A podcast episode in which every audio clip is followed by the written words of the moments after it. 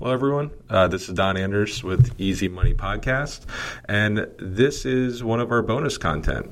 So I hope you enjoy. It's either going to be excerpts from the videos that we do on Facebook and social media. It might be um, some recorded conversations, but here's bonus content. I hope it applies to you. I hope you get something from it, and I hope you enjoy it. Thanks for listening. When it comes to investments, one of the things that people like to look at is boring investments. And a lot of times you look at the word boring and you think something negative, right? A boring TV show is negative, uh, a boring movie is negative. But when it comes to investments, do you really want the unknown? Do you really want surprises? So that might be something you want to look at as you approach retirement is boring.